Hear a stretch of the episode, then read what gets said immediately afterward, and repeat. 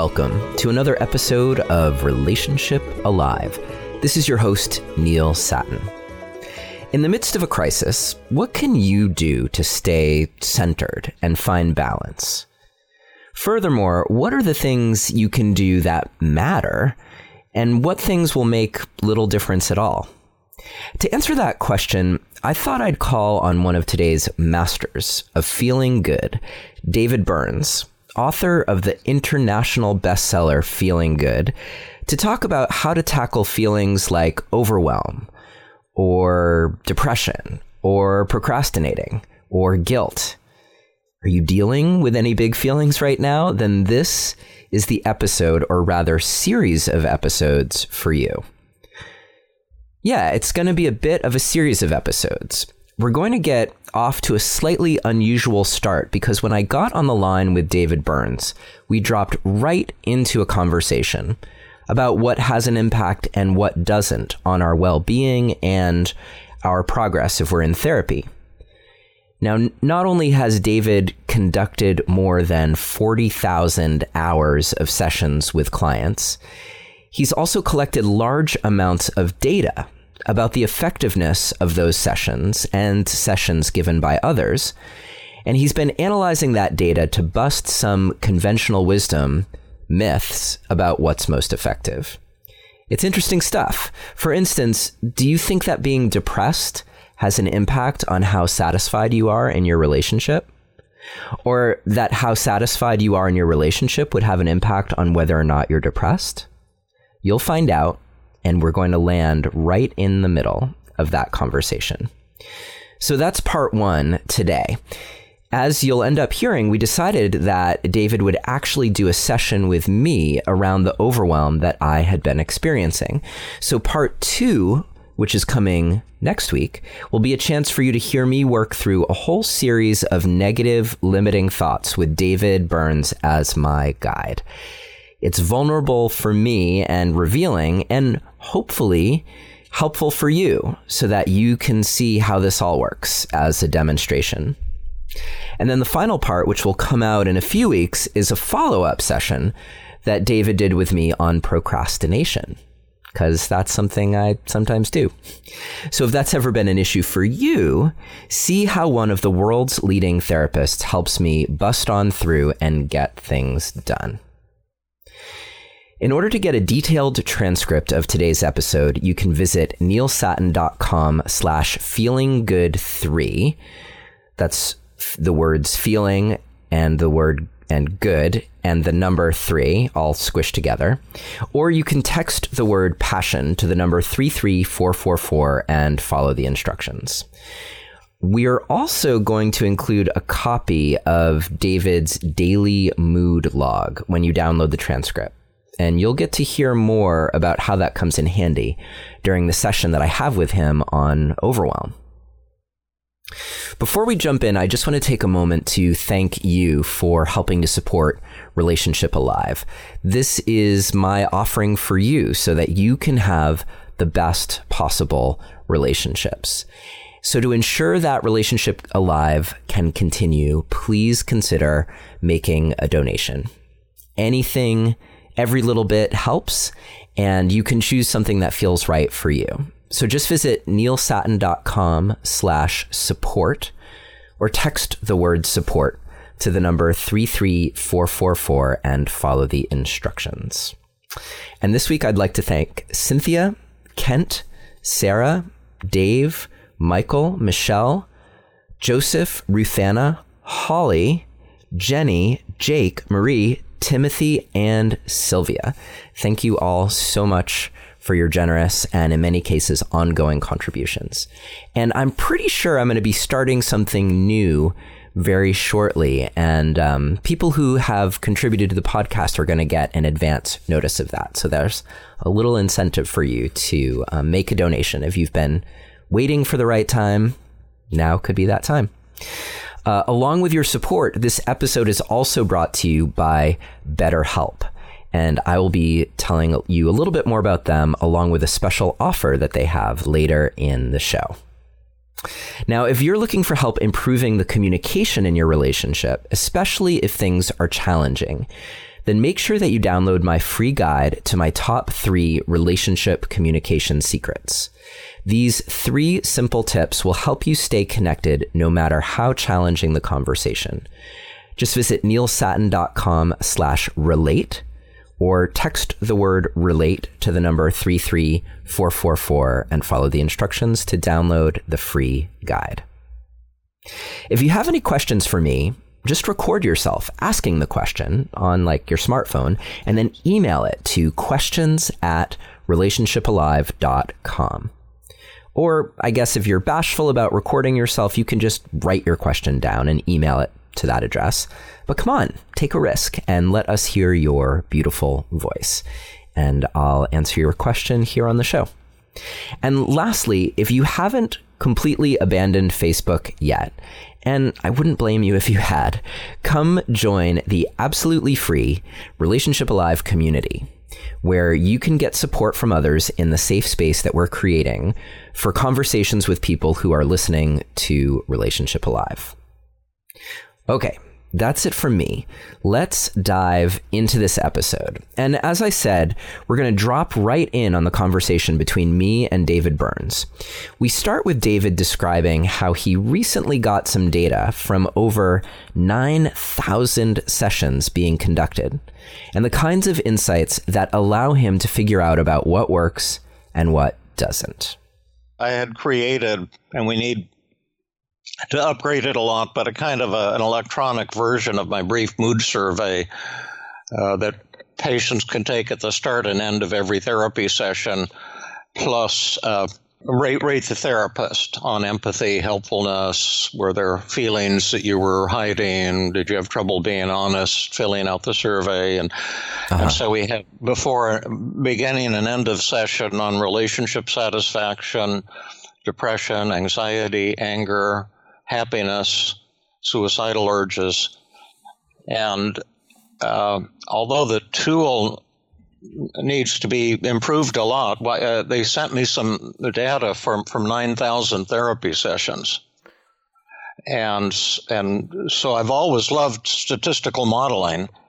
And the, the kind of modeling I do, AMOS uh, analysis of moment uh, structures or uh, structural equation modeling, requires uh, big N's and I've never had a database this big. It's kind of overwhelming. It's like being a kid in a candy store. So I was able to first off, just replicate a lot of findings from 10, 20 years ago when I was working with smaller databases, like maybe 500 patients from my clinic in Philadelphia or 170 patients from the Stanford inpatient unit, which are relatively small. But I was able to replicate almost everything, and the data is just the, the cleanest data set I've ever seen, and it's just chock full of correlational findings and causal findings, potential causal findings as, as well. So I feel like we're uh, seeing for the first time uh, kind of like the anatomy of psychotherapy. Mm. Uh, that's never been seen before the veins, the arteries, you know, the muscles, the tendons,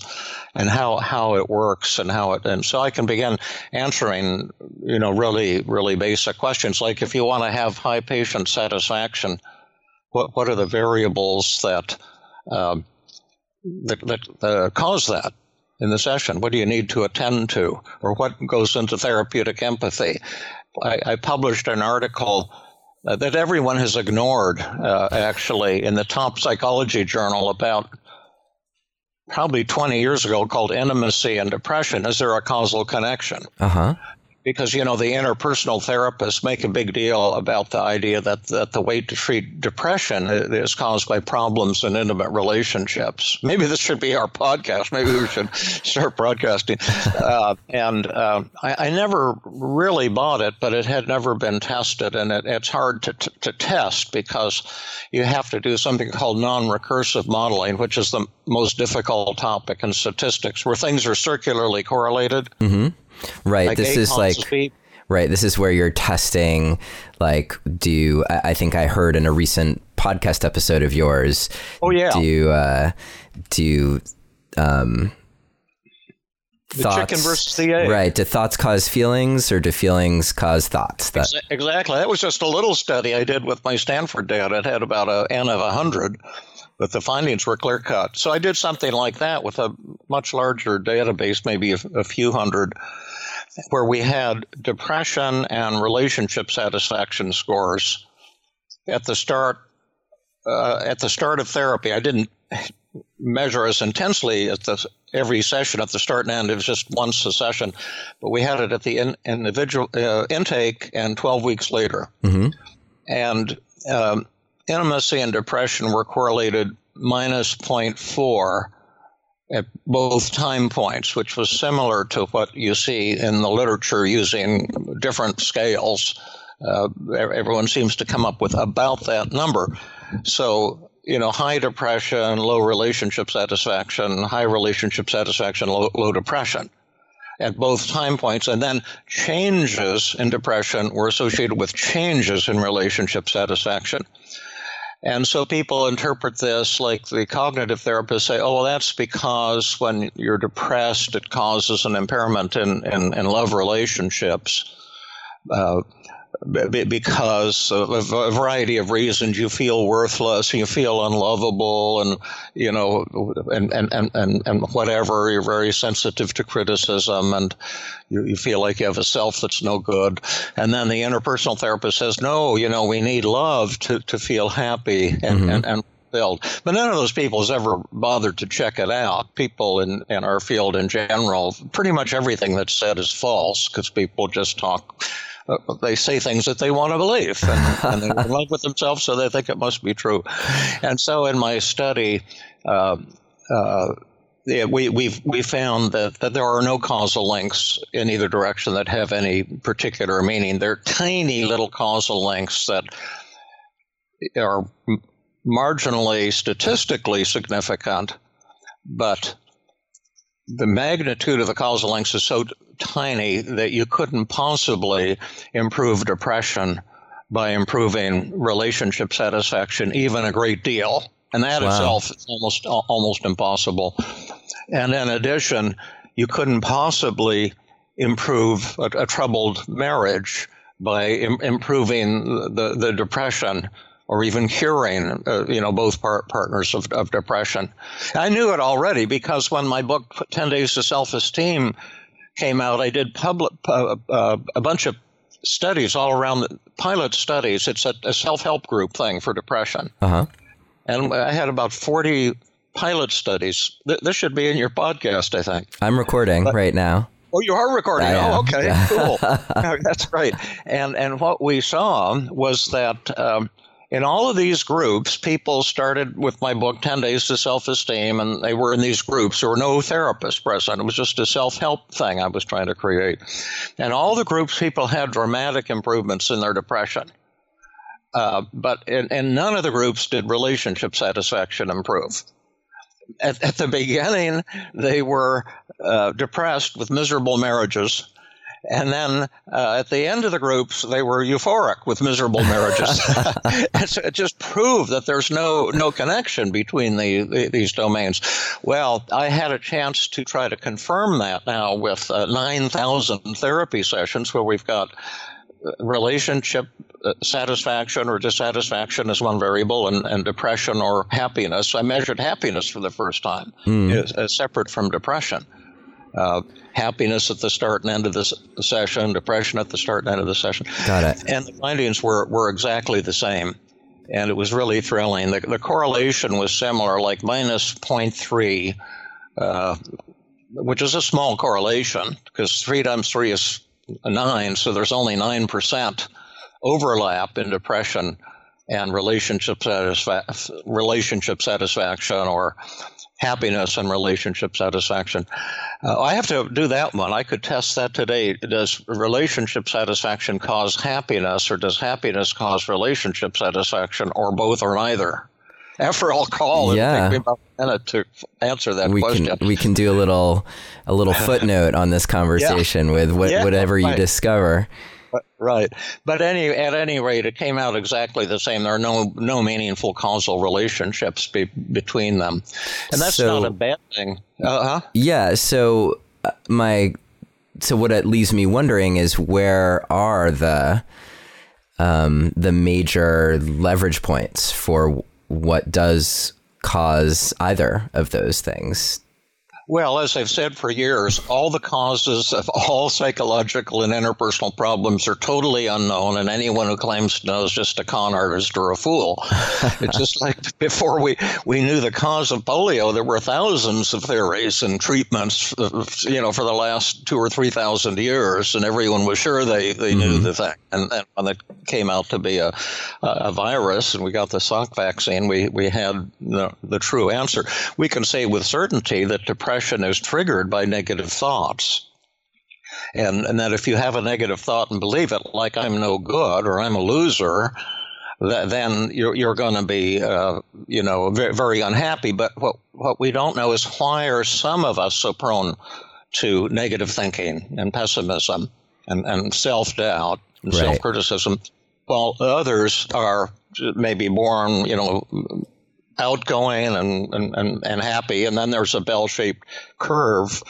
You know, some of us are, you know, most of us are somewhere in between these extremes. That question we, we don't know the answer to. All we can say with certain is that all current theories are false. Like the psychiatrists claim it's a chemical imbalance in the brain, and that's been that's we proved that was false in 1975 at, at, at our laboratory in Philadelphia in our, in our depression research unit.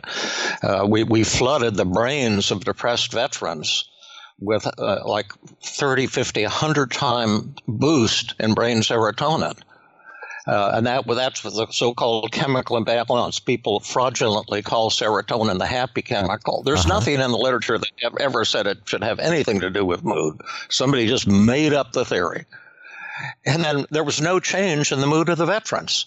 None whatsoever. And we published that in the top psychiatry journal, and it was ignored for 25 years because the drug companies, people, they didn't want to hear it. And right. recently, people are starting to, to quote it a lot. All these theories of causality. Uh, n- nobody knows. You know, Freud says, "Oh, it's anger turned inwards, or it's something in childhood." And certain psychoanalytic type therapists they believe these these theories that have no no uh, no research data to, to confirm them. But the great news is we, we, we can help people tremendously with depression. My new book, I'll give a pump for it, Feeling Great. It should be able to be ordered on, on Amazon soon. It's coming out in September. And we've got fantastic high speed techniques to cause depression to go away real, really fast. And that's all I care about. And then why do people have relationship problems? Uh, mo- my research indicates that blame is, is, is the major f- factor. The problem is not that your partner is to blame.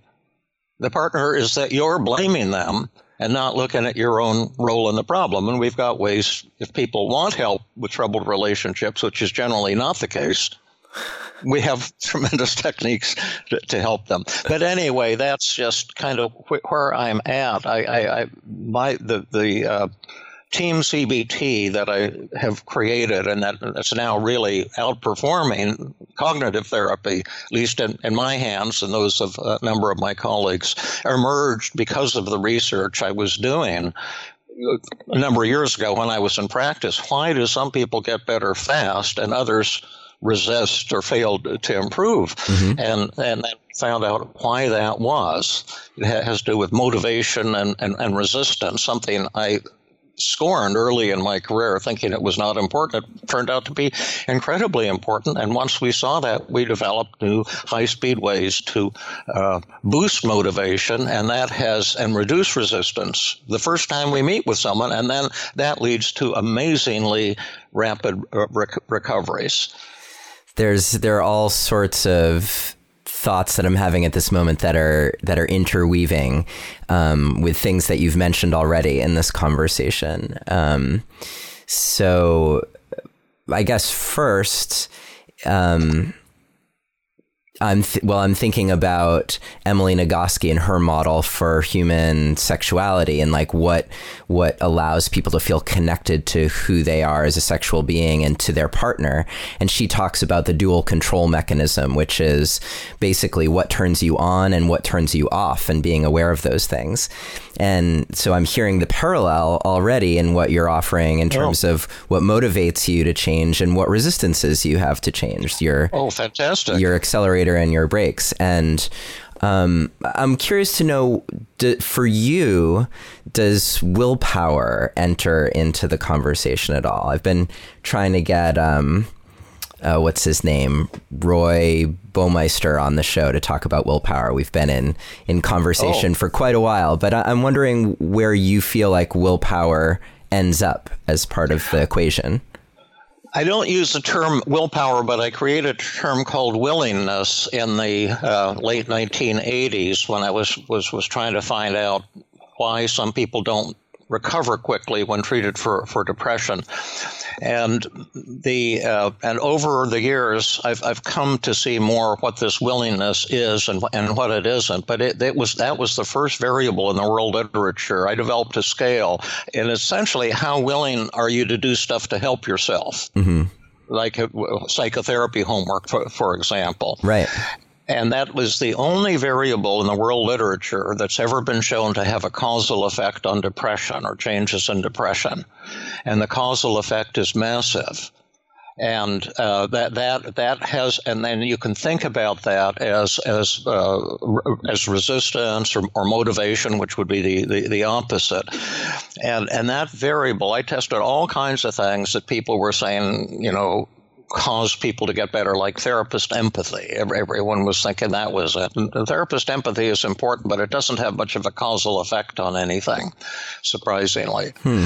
Uh, but that variable was, was huge, and people's doing homework had a huge causal effect on, on who got got better.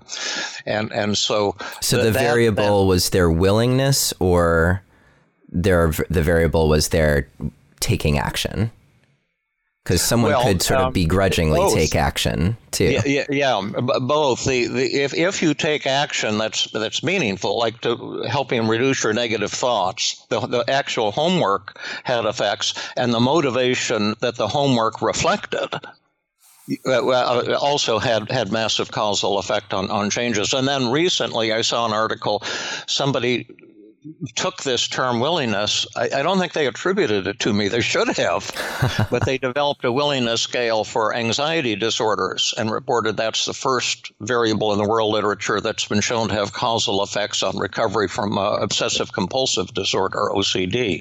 That are you willing to, to use exposure to, con- to, to confront your your fears? Um, so willingness, so that dives, that does um, intersect with the question of resistance, and yeah. um, so in your team model, which is what you've added on. And and just to mention for you listening, um, we're this conversation is in some respects um, giving you a brief synopsis of things that we went into a lot of depth in in our first two conversations together. So in our first conversation, which was episode ninety eight, we talked about. Um, your your book feeling good together and it was this question of of how to help relationships um, using your model and um, and and we talked about that point that you just made a few moments ago that a lot of people actually don't want to change their relationship, even though they might say they want to change their relationship. Um, so we go into that question in a lot more depth in episode 98. And then in our last conversation, which was episode 133, we talked a lot about um, the the ways that we um, work on our own feeling state. So the first conversation we had was more focused on relationships. Then we talked a lot about um, we went through all the cognitive distortions, and and we talked briefly about your your team model. But let's let's just say what the team stands for in this moment, and because that may be a good point for us to to dive off into the other intersection that I mean, you brought up the polio um, virus, and it's impossible to have a conversation right now. I think without um, talking about the ways that. Um, SARS-CoV-2 or COVID-19 or the the novel coronavirus, whatever we're going to call it, that that that is impacting us, and I'm and I'm seeing it um, have a huge impact on so many people, including myself, um, people who are have been like resolutely positive and optimistic, and it, it's like the way the scale that, um, by which this seems to be affecting everyone in every walk of life. Um, I feel like it would be great for us to bring our conversation back to that. Um, and maybe we'll yeah. weave in, um, maybe we'll weave in all these things like our sure. resistance and our blame, and, and we'll, we'll put it all a nice bow around it before we're done. Yeah. That sounds great. We're starting on my Feeling Good podcast series, uh, Corona casting. Uh-huh. And we've got two recorded, and we're going to be doing maybe one or at least one or two two more. But essentially, when you're looking at the effects of the coronavirus, you're looking both at intimacy, relationship issues, because uh, there, there a lot of we're compressed closer together, and there's more blow-ups and anger and and, and uh, tension being expressed. And so we we've in fact we, we we've had a couple of those in my Tuesday training group at Stanford where we sometimes do live work. It's for it's therapist training. It's free training for therapists in the Bay Area or any from anywhere. If they come consistently, they can get unlimited training and unlimited personal therapy for free, which is a pretty good deal. Yeah. But they have to come consistently and do homework and use the brief mood survey to see how they're doing with their patients. But in the last two weeks, we've had two people very upset.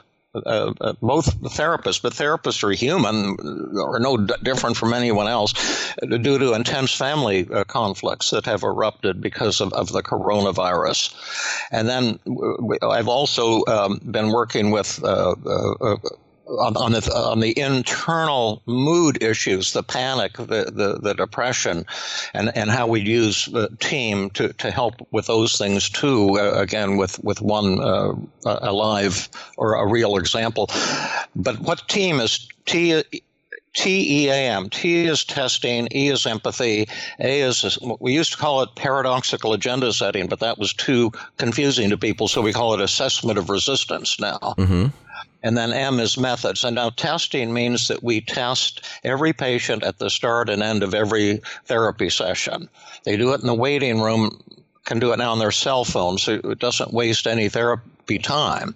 But we find out exactly how depressed they are at the start of the session, how, how angry they are, how anxious they are, how happy they are, and what their relationship satisfaction is with some, you know, the spouse or mother, whoever they want to be uh, rating.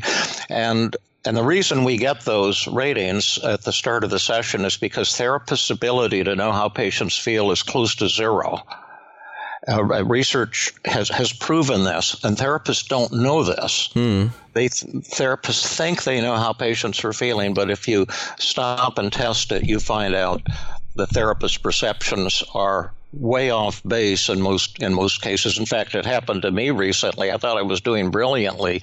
I, am not in practice, but I still treat a lot of people for free because I'm addicted to it. And on one of my Sunday hikes, I was working with a woman with, with certain issues, and uh, I could just see that I was blowing it out of the park, and it was just an awesome you know, hike. There were many hikers there. And afterwards, I was just congratulating myself for how outstanding I'd been in helping her. And then I, I discovered that she was enraged with me. Wow. If, I mean, it was livid.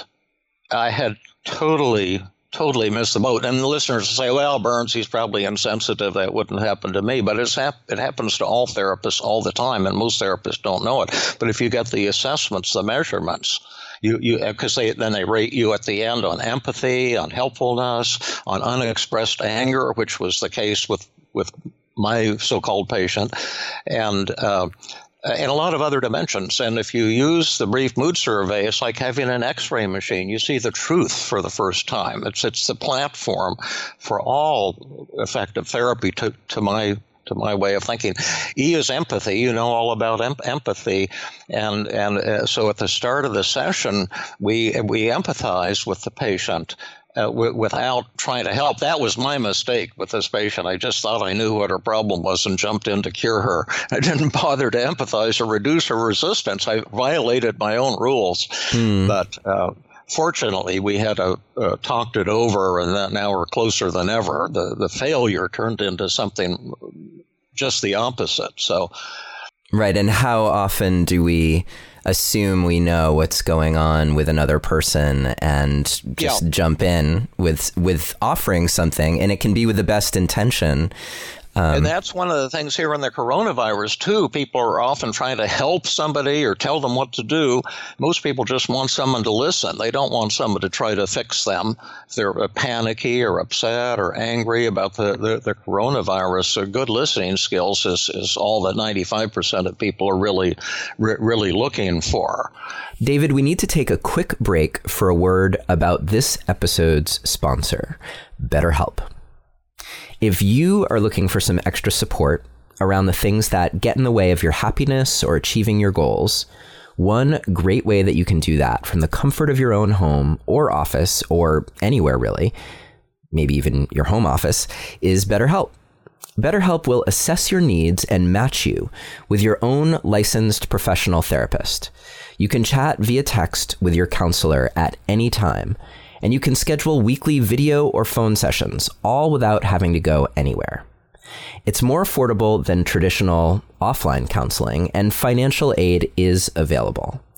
They also offer a broad range of expertise so that you can find the person most suited to helping you with your own unique situation. So, whether it's depression, stress, anxiety, your relationship, trauma, family conflict, whatever is up for you, try out BetterHelp to help you move past the places where you're stuck. So, to start living a happier life today, you can try BetterHelp and get an extra 10% off your first month as a Relationship Alive listener. Just visit betterhelp.com slash alive and join over 800,000 people taking charge of their mental health. Again, that's betterhelp, H-E-L-P dot com slash alive. And thank you, BetterHelp, for your support of Relationship Alive. And now let's get back to our conversation with David Burns. After we've empathized, and that takes about 30 minutes generally in my experience, I treat most people just with one session. I don't have multiple sessions. I just treat people once and try to cure them or whatever the word means in one two hour session. And, uh, and it's one, one and done is my approach. but uh, if they need more, they can get more. But I, I, I, rarely see people for more than one session. But, uh, so you can empathize if you use what we call the five secrets of effective communication, which is, I'm sure, similar to, to approaches that you use. You can generally get an A or an A plus. You can form the deepest possible relationship with any person you've never met in about 20 to 25 min- minutes. And then we do assessment of resistance to say, what do you want help with? Do you want help with anything? And then once they say what they want help with, could be a relationship problem, it could be depression, it could be anxiety. We do what we call fractal psychotherapy. I don't know if we brought up that no, term no. last time, but fractal psychotherapy, a fractal is a little tiny formula that multiplies itself, and and you can uh, simulate almost anything with in, in this way. This is like how nature works. Uh, right. the the macro level is mirrored in the tiniest that's piece. It. Yeah. Yeah, that's it. If you, yeah, like you can take a little tiny equation that would be that a third grader c- could understand and have it multiply on your computer and it will go infinitely to the size of the universe. You can't see it all. You can only see a portion of it, but you could, it could create, say, a gorgeous multicolored parrot the most beautiful looking parrot. But if you zero in on the t- uh, tiniest little uh, piece of that, it will always be the same thing that's just repeating itself mm-hmm. over over again. And that's how human suffering is. At any one moment in a relationship conflict, all the causes of the relationship conflict will be embedded. By one moment, I mean, what did the other person say to you? What did you say next? And if you look at that interaction, you'll see the, all the causes of that uh, conflict between those two people. You don't need their history, you don't need their childhood, just one sentence from the other person or two sentences, whatever, and, and exactly what, what you said next. Next, that's that's a fractal for a relationship problem. And you have a fractal for depression. Uh, tell me one moment you were depressed. What time of day was it? Where were you? What, what were you feeling? Circle all of your emotions. How depressed were you? 90%. Okay, how anxious were you? 80%. Okay, how guilty or ashamed were you? And you get all of all of these emotions in nine different dimensions and say what were you telling yourself? What were your negative thoughts? And in that one moment when the person was was depressed or anxious, you can find all the causes and all the cures for all all the upset they, they've ever had in their life. That's my phone ringing. I just unplugged it. Uh, oh, no, it's ringing in the other room. I should have closed my door. Oh well. Um, and and and so we, we, we want the person to say, what's one moment that if you want help, give give me one moment that you want help. Where were you? What time of day was it? What were you doing? Who were you interacting with? Uh, and, and, then I, I, generally uh, say to the person, uh, okay, you were all all upset, you know, yesterday at nine thirty or whatever. Uh, and, and you were feeling, uh, you know, 100% depressed and angry and upset and all these emotions, what what kind of help would you be looking for? And they, you know, generally comes down to, well, I want my negative thoughts and feelings to go away. Same with uh, someone recently with the, uh, uh, you know, we had a woman 95% depressed and 95% anxious and 65% feeling inadequate, and I think uh, uh, frustrated 100 and jittery 100 uh, because of the, the coronavirus thing. Mm-hmm. So, so uh, uh, she just woke up and she's trapped at home and and she's uh, uh, you know all all, all thinking that she should be more active, but she feels like procrastinating, and then she's beating up on herself for not being productive, and and and and. This sounds know, really familiar, actually. yeah, right. Uh, and so that then then then we we we say, well, if there's a magic button, if you press that magic button, uh, uh, all your negative thoughts and feelings will instantly disappear or the person you're upset with will instantly become your best friend in the whole world with, with, with no effort. You can press that, that button, and everybody says, "Oh yeah, I'll press that button." And then we do what's what's called positive re- reframing. We bring their subconscious resistance to, to conscious awareness. Mm-hmm. This is the whole key to team therapy to eliminate resistance before you try to help the person change. And that is what has opened the door to these phenomenal high speed changes that I, am seeing now all, almost all the time when I when I when I work with people. They generally go from extreme or severe depression to not only to no depression, but they go into a state of euphoria mostly in, in a single two hour session. People hearing this will get enraged and they'll think I'm a con artist and they think it's impossible. If I'd heard this was possible 10 years ago, I would have said, it's a con also don't don't believe that person but i see it and i measure it i have the data and you're doing uh, follow up with those people as well that I do from time to time. Mm-hmm. I'm developing an app now, uh, uh, a Feeling Great app mm-hmm. that will allow us to do follow up forever on everybody. Doing follow up on humans is pretty pretty time consuming. In in my clinical practice, uh, I did relapse prevention training. I always do that before I, I'm done with, with somebody because we can guarantee that uh, people will relapse 100% of humans relapse pretty much every day. I define a relapse of one minute or more of feeling like crap. Mm-hmm. So given that, we're always relapsing all the time. But what I found is is that if you uh, do relapse prevention training, which takes about 20 or 25 minutes, uh, relapse has not been, been a problem. And what I do is I just tell the person, you, you are going to relapse and here's what you're going to be thinking when you relapse and here's how to talk back to those thoughts so then we practice it with a role play and they record it then i say if you ever do relapse play this recording and if if you're still stuck uh, uh, give me a call because I offer unlimited lifetime guarantee of my work, and I'll give you unlimited lifetime tune-ups for free if you're not satisfied. Pretty good deal. Yeah, in my whole career, I've had over 40,000 hours of therapy sessions. I've only had eight or nine patients who ever took me up on that. And in all of them, it was one session or two sessions, and then they're on their way again. I only had one patient who ever relapsed and, and required uh, intensive therapy again to, to get wow. out of her relapse. So I don't think the uh, the relapse thing. Uh, the the people that I've been working with, I, I I worked with a woman four or five years ago who thought she was a, a bad mother because her daughter had been shot in the face, and she thought it was her her fault. Wow. She let her her daughter was twelve and wanted to go out and play after dinner and, and she said, It's a little late, but uh, I, I, guess, you know, go ahead. She'd let her daughter go out and play every, every night, you know, for years. And then some neighborhood boys snuck up on, on her daughter, and they had a high powered pellet rifle. Oh, wow. And aimed it at her face and pulled the trigger and it hit her daughter's tooth. It exploded in her mouth, and she ran inside sobbing, blood coming out everywhere, and she required uh, multiple multiple surgeries. And in, in, in addition, uh, had, had, by the time I saw the woman, it, it, she'd had been beating up on herself for nine years. I've ruined my daughter's life. The, oh, the wow. daughter was still uh, struggling with PTSD. It had failed therapy.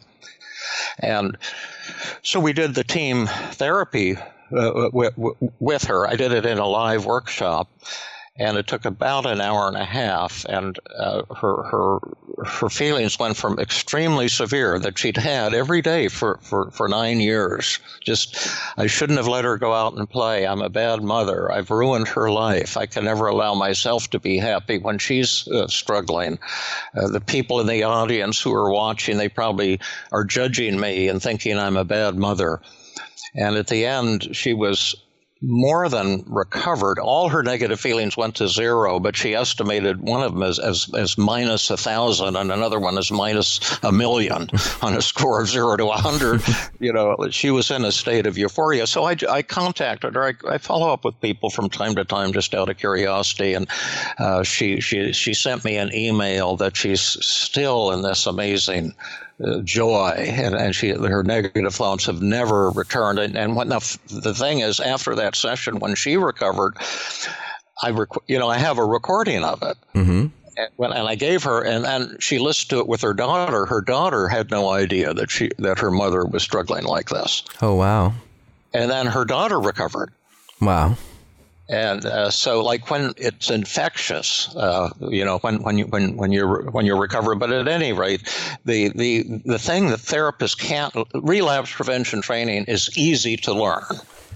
It isn't easy to learn how to to cause severe chronic feelings to disappear in a single session or in a short period of time. It, it requires a, a, lot of a lot of skill and training. But at any rate, at the assessment of resistance, we we, we bring the, the factors. See, Anthony DeMello, maybe I said this in our last uh, interview. The he's a Jesuit mystic from the early 1900s, I think, or maybe the mid 1900s. But he said, We yearn for change, but cling, cling to the familiar. Mm-hmm. And that's resistance. Like we say, Oh, I really want to lose some weight. But then when you, someone offers you a nice, like my wife made some, we're cooped up here at home, but she made beautiful peanut butter cookies and they're so good with an apple, fresh, crisp apple. So you say, well, I'll lose weight next time. You know, we have ambivalence of, uh, about change. Right. And, uh, and so we bring all the reasons to resist change to conscious awareness, and patients haven't, haven't thought of it before. And what we've seen is, for the most part, at least with depression and anxiety, the reasons people resist have to do with really beautiful things about them. And once they see that, they don't want to press that magic button any, anymore b- because then all these beautiful things will go down the drain. Like the, the woman who says, I'm a bad mother. I hope we didn't talk about her last time. No. Because then I'm really senile. I'm senile. no, we haven't, we haven't spoken about her yet. Yeah. Well, like, th- like think she's saying I'm a bad mother. What, See, I told her, well, gosh, if you press that, that magic button, all of your negative thoughts and feelings will go away. But wh- before we do that, let's say, what do they say about you that's positive and awesome? When she's telling herself, I'm a bad mother, what, what does that show about her that's, that's positive and awesome? And what are some benefits to her? So uh, she, she's feeling, feeling guilty. Mm-hmm saying I'm a bad mother, what what does that actually show about her that's beautiful and positive? Well, it would show that she really cares about being a good mother. Yes, and, and that's what she came up with, and I said, "Is that important?" Absolutely. Yeah, I would imagine so. Powerful. Yeah. Yeah. Well, so if you you press that magic button, all your sadness and concern about your daughter will disappear, and you'll be as happy. You'll be euphoric, happy as uh, happy as a lamb. Is that what you want? I You could, say, oh no, I see what you mean. right. You see, and she's intensely an- anxious. What what does her anxiety show about her that's positive and awesome? Um, What's special about her anxiety? Well, it would again be. I mean, I, I'm just imagining that she's still really concerned for her daughter and wanting Yeah. to ensure that she's doing whatever she can to to keep her safe. A- absolutely, is that important? Definitely, Is it real? for sure, Is it powerful? absolutely. Yeah. And so we went through all of her negative thoughts and feelings, and now you're concerned that the people in the audience here are judging, going to judge you. What's awesome about that? What does that show about you that's that's beautiful? Um, so judgment that would be They'll think you're a ba- you're afraid they're going to think you're a bad mother. Right. So she wants to be a positive role model in the world for um, for motherhood. Um, she also um, probably wants people to know that she that she takes responsibility for um, for being a good mom that that there'd be something about like if she if she were totally okay with it then then then somehow she's absolving herself of Yeah. responsibility So does it show she wants good, close, respectful relationships to, with the people in the audience? definitely Is that a good thing? absolutely Is that powerful? i would say so Yeah, and so uh, everything you see, we've been trained to tell patients you have a mental disorder. You can look it up in DSM. She could qualify for probably three different mental disorders, and that makes us ashamed of our suffering, thinking, "Oh, there's something wrong with me." And what we're saying is there's actually uh, something right with you, a lot that's right with you. Your suffering comes from the part of you that's most beautiful and awesome, at least with regard to depression and anxiety. Not not, not so much relationship conflicts, although to a certain extent, but in depression and anxiety, it, it, it, it's something something beautiful and and and that's called assessment of resistance. And then we, with her, we came up with uh, I think 22 beautiful things about her and benefits of her negative thoughts and feelings. And I said, well, why, why would you want to press that magic button? Because then all of this will go down the drain. Why would you want to do do, do that? And she said, oh, I, I see what you mean, but but still, I'm I'm suffering so much. Is, isn't there something I could do? hmm And then we use the magic dial and say, well, maybe instead of pressing the magic button, we could dial them down. Your your your depression is 90. How much would you like it to be at the end of the demonstration today? Is, a, a, is there a lower level that you could keep all these beautiful things about you and your shame and your guilt? But what would you like them to be? How anxious would you like to, them to be? And she said, "Oh, well, twenty percent is enough on on on, on depression, and maybe five would be enough uh, anxiety and shame. I'll turn that one all the way down to zero. Uh, her anger, she was very angry at the parents who let their boys out with a loaded rifle. hmm Uh, and she wanted that one to go like from maybe a hundred to to twenty or some, something, and um, and and then we say, okay, well, then let's. I've got powerful techniques, and and we'll we'll lower them to those levels. She had, a, you know, a, a goal she wrote down for each of her nine different negative emotions. I say we won't lower them any far further, but you have to be. We'll, we'll have to be careful because the techniques I'm going to use are so powerful, we may overshoot. and your depression may go down to five or zero even. But don't worry if, if you get too depression free or, or too anger free, I'll help you dial it up before the end of the session. And she, she liked that. And now her resistance is gone. And then we just went in and identified the distortions in her thoughts and showed her techniques and role played techniques to, to talk back to them. And, and she just blew her negative thoughts out, out of the water and and then at the end I said, now you think these people in the audience are are thinking you're a bad mother and they're judging you. Could we do an experiment and find out if that's true? And she got very anxious and, and, and, and, and she said, you, you, you mean maybe I, I could ask them? And I said, yeah, would you want to do that? She says, no, no, no. And I said, well, that, your, your fear shows that's the thing to do because that's exposure, right? Confronting your fear.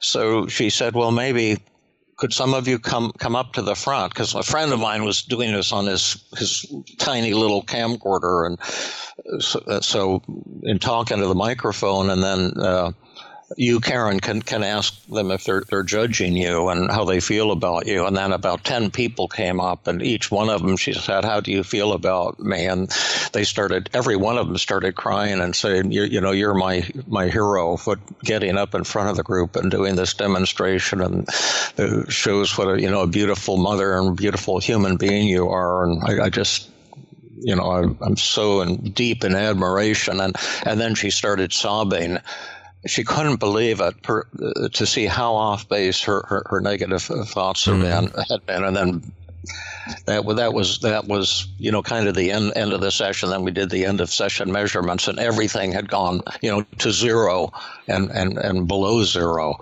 Uh, so that's T E A M: testing, empathy, assessment of resistance, and then M is methods. That's identifying the distortions in the thoughts and and and and turning them around. Now it plays out radically different for relationship problems, but we follow the same structure. Right, right. And I like when when I've heard you talk about all the different methods that get combined um, in how you work with people that um, you're quick to point out that they come from all of these different places that yep. um, that you're you're um, sourcing all kinds of different therapy therapeutic models and how you approach yeah. problems. Yeah, so.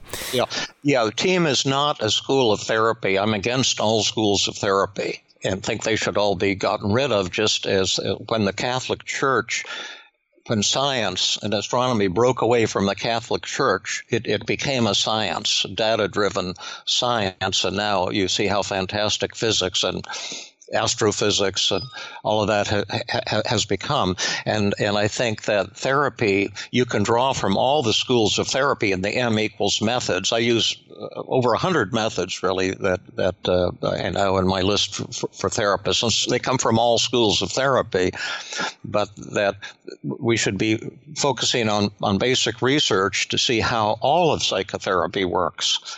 And then having a structure for therapy TEAM is a structure for, for all of psychotherapy. That's, that's how therapy works. Rather than schools of therapy, which are generally guru driven rather than science driven and are, you know, pushing some theory of some person who, who has a lot of followers. Right. And is the idea um, that you're paying attention to what is actually working for the individual because I could yeah. see that, you know, some things might statistically look like they work more than other things, but if it's not working for the person in front of you, then it doesn't yeah. matter how statistically proven it is to be effective. Yeah.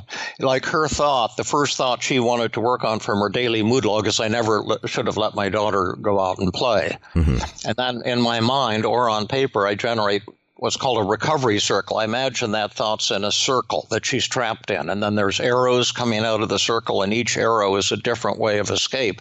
And at the end of each arrow would, would be one of these hundred methods that I use. Like a method could be identify the distortions or externalization of voices or examine the evidence or uh, a downward interpersonal downward arrow or the hidden emotion tech, technique or what, whatever whatever techniques. And then I go through them one at a time in my mind until I find the aha one that just uh, implodes the system and the patient suddenly suddenly recovers. Recovery generally happens in a matter of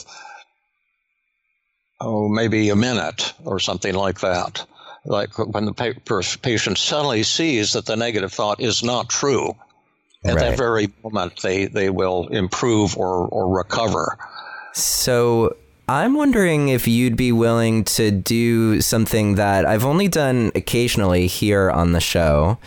Um, but what I'd love to maybe try if you're up for it is to Sure. is to do a little work together. Sure, that'd Um, be great. Because I feel like it's like one of the reasons that I reached out to you is that when I was thinking, okay, there we're in we're in the middle of a crisis. At least that's what Yeah. the thoughts tell us and the news tells us, and you know, m- most of us are living somewhat sheltered in place. We're not leaving our homes. We're so the world is different in this moment.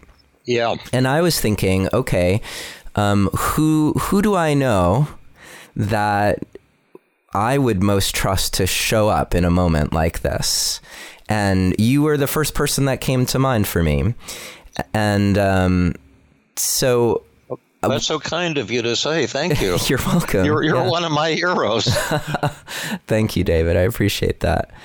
Um, and so, what I'm hoping is that for everyone listening, that if they, I think it's so instructive to hear you talk about the process and as you know, like witnessing the process might also be really helpful for people as they think like, okay, how do I how do I deal with everything that's happening in the world right now? So David, you were talking about the relationship between uh, you know relationship satisfaction, happiness or unhappiness on the one hand, uh, and then a ten item happiness scale, and and the ten item happiness scale.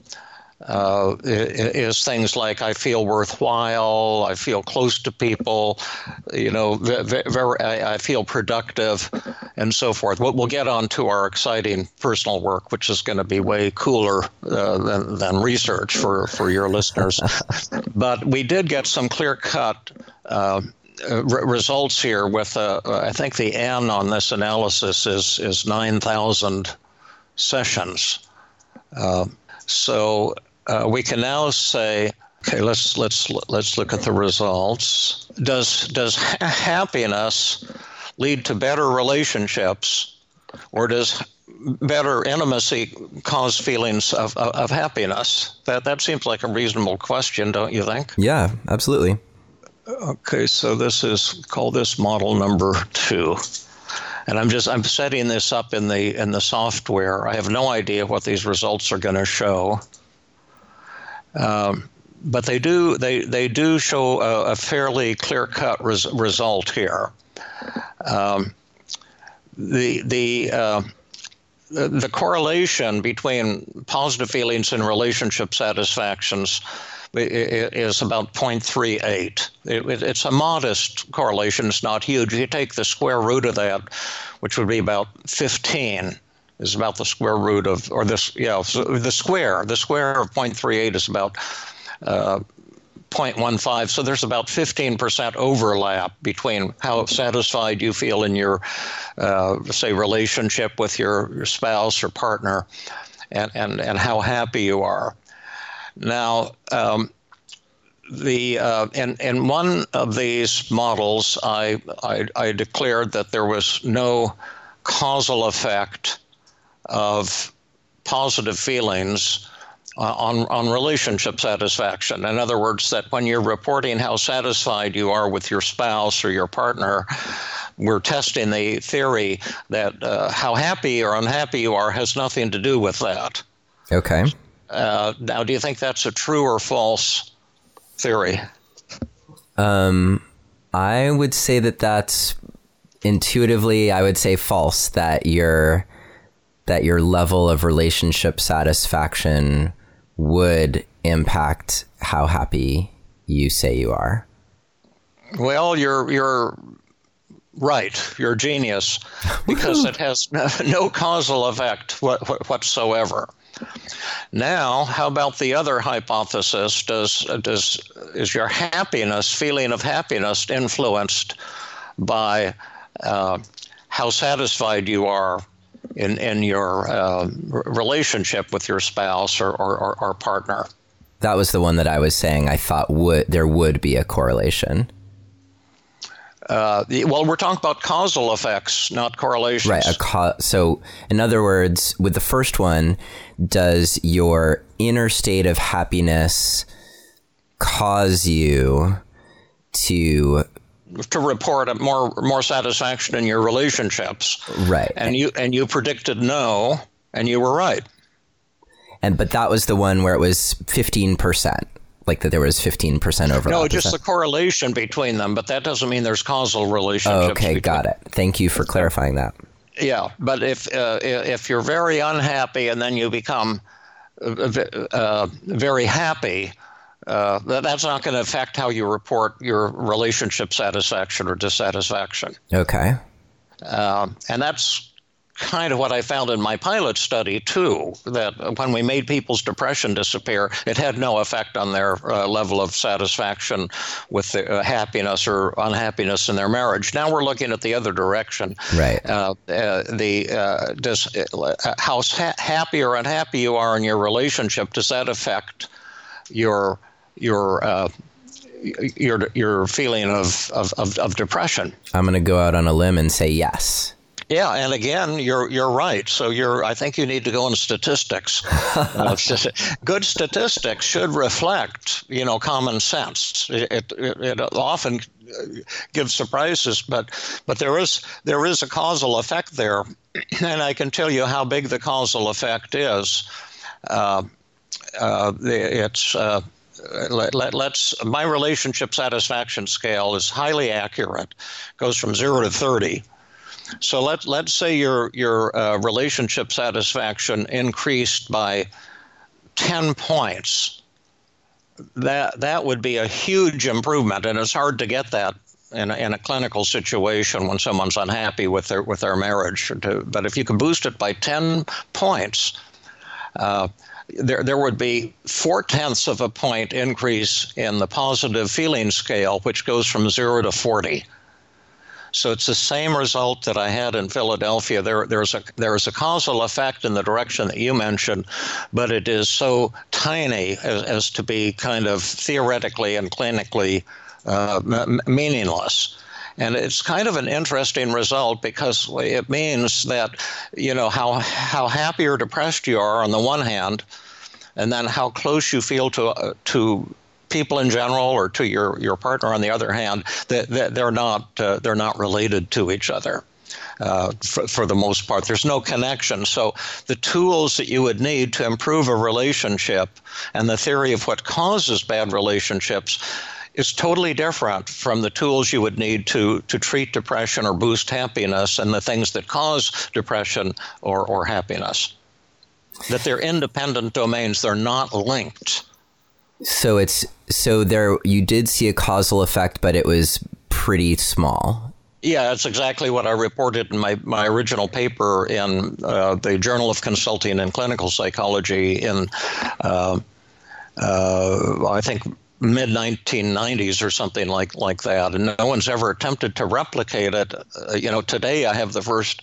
replication studies of that, and it, and it is important because it means, uh, you know, let, us say you're a therapist and, and someone comes in with uh, a, a, a depression and, and they're lonely or they have a, a, a, poor relationship. Klerman and Cole have this thing called interpersonal therapy where they treat depression by improving people's relationships.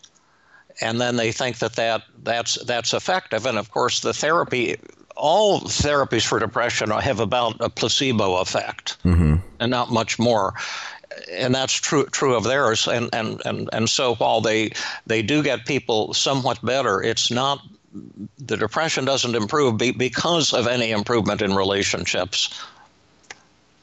Improving relationships will not cause you to feel less depressed or happier. So interesting. It's so interesting. And I guess this must be um, something that I'd account for, eh, like I'd have to account for it in a different way. Um, at this point, it makes sense to me. People often talk to me about their relationships, I think, because of what I do, but prior to what I did, I found people talking to me a, a lot about their relationships, and it always seems, it has always seemed as though that you know if something isn't going well that that weighs heavily on them um, yeah. and impacts and it does like ripple out into the other aspects of how they perceive themselves to be doing um, so what that would suggest what you just revealed is that um, is that we may harbor this belief that there's a connection there when in fact those are two completely independent domains and should be should be treated as such. So Yeah, when someone says, "How are you doing?" and you're and you say like, "Well, I'm okay," you know, but my relationship is horrible or whatever, then Yeah. Yeah. the the maybe the next response that should happen given what you just said is like okay that makes sense like let's separate those two because Yeah. they are completely separate or almost Yeah. completely separate Right, right. And because you don't have a big ego, like uh, probably yourself is dead, so you're open and can receive. But the problem in, in, in with most mental health professionals is that they, they think they know things, and, and so the, it's hard to accept new new findings. I find these new findings that are so different from what I believed uh, to, to be in, in a way kind of exciting be- be- because uh, what, what it means is, is that that we have new un- new understanding of, of you know how, how the world works. And uh, and then and then and then we can can use that to to to refine our effectiveness as as, as, as therapists. But sometimes it's really hard to accept what research teaches us because it shoots down what we thought intuitively to, to be to be the case uh, but I found this also true that that when I have tr- I have treated you know thousands and thousands and thousands of hours of people with depression, and now I have tools uh, to to cause depression to disappear most of the time, just really fast in a single two-hour session. And I, I never work on boosting relationships. You see, I can cause depression to go away without any attention to uh, how happy or unhappy a person is in their in, in their intimate relationships. And if if they also want help with relationships, then I would use a completely different set of therapeutic tools from the ones I, I, I use to treat to, to treat depression. Uh, so it's just it's just kind of interesting, and you always have to take it with a grain of salt because you can fool yourself with research too. But you know, I've seen this now with two huge databases, exactly the same re- results, and uh, so yeah, I would be I'd be interested to see how this um, not that we're going to do this right now, but how this would overlap with say all the the research and modeling that John Gottman has done um, and see like where like where those data sets correlate with the like where they line up with each other and where they're where they might um, be disparities between the two. I mean that would Yeah, ab- absolutely. And if you review the literature too, if you want to publish a paper, you have to say so and so found this and so and so found that and, and so forth. But the kind of analysis that I'm doing here is is hard. It's difficult to do. It's the mo- the most uh, difficult topic in all of statistics when you have A and B. That it's the, the kind of the chick, chicken and egg uh, thing. Uh, mo- most people don't uh, don't know how to do this th- th- this this kind of modeling, but it would it would be fun. You know, maybe he has never measured happiness uh, at the same time that he's measured relationship satisfaction. Maybe he's never measured depression at the same time he's me- measuring relationship satisfaction. That's what you need to measure these things at, at time A and then measure them again at time B later on, and then you can uh, mo- model the causal the causal connections, if any, be, between the variables. But yes, it would be fun to find that out. But let's do something cool and truly awesome now. And get rid of statistics, which people probably think is boring, the, I'm just addicted to it because it just it's so exciting uh, to me to to to learn to learn new things and to try to put things together. And that's it for now. So tune in next week for a nice long example of how David works with overwhelm and hear how you can use the daily mood log to attack your negative thoughts and turn them around. Until then, take care and be well. See you next week.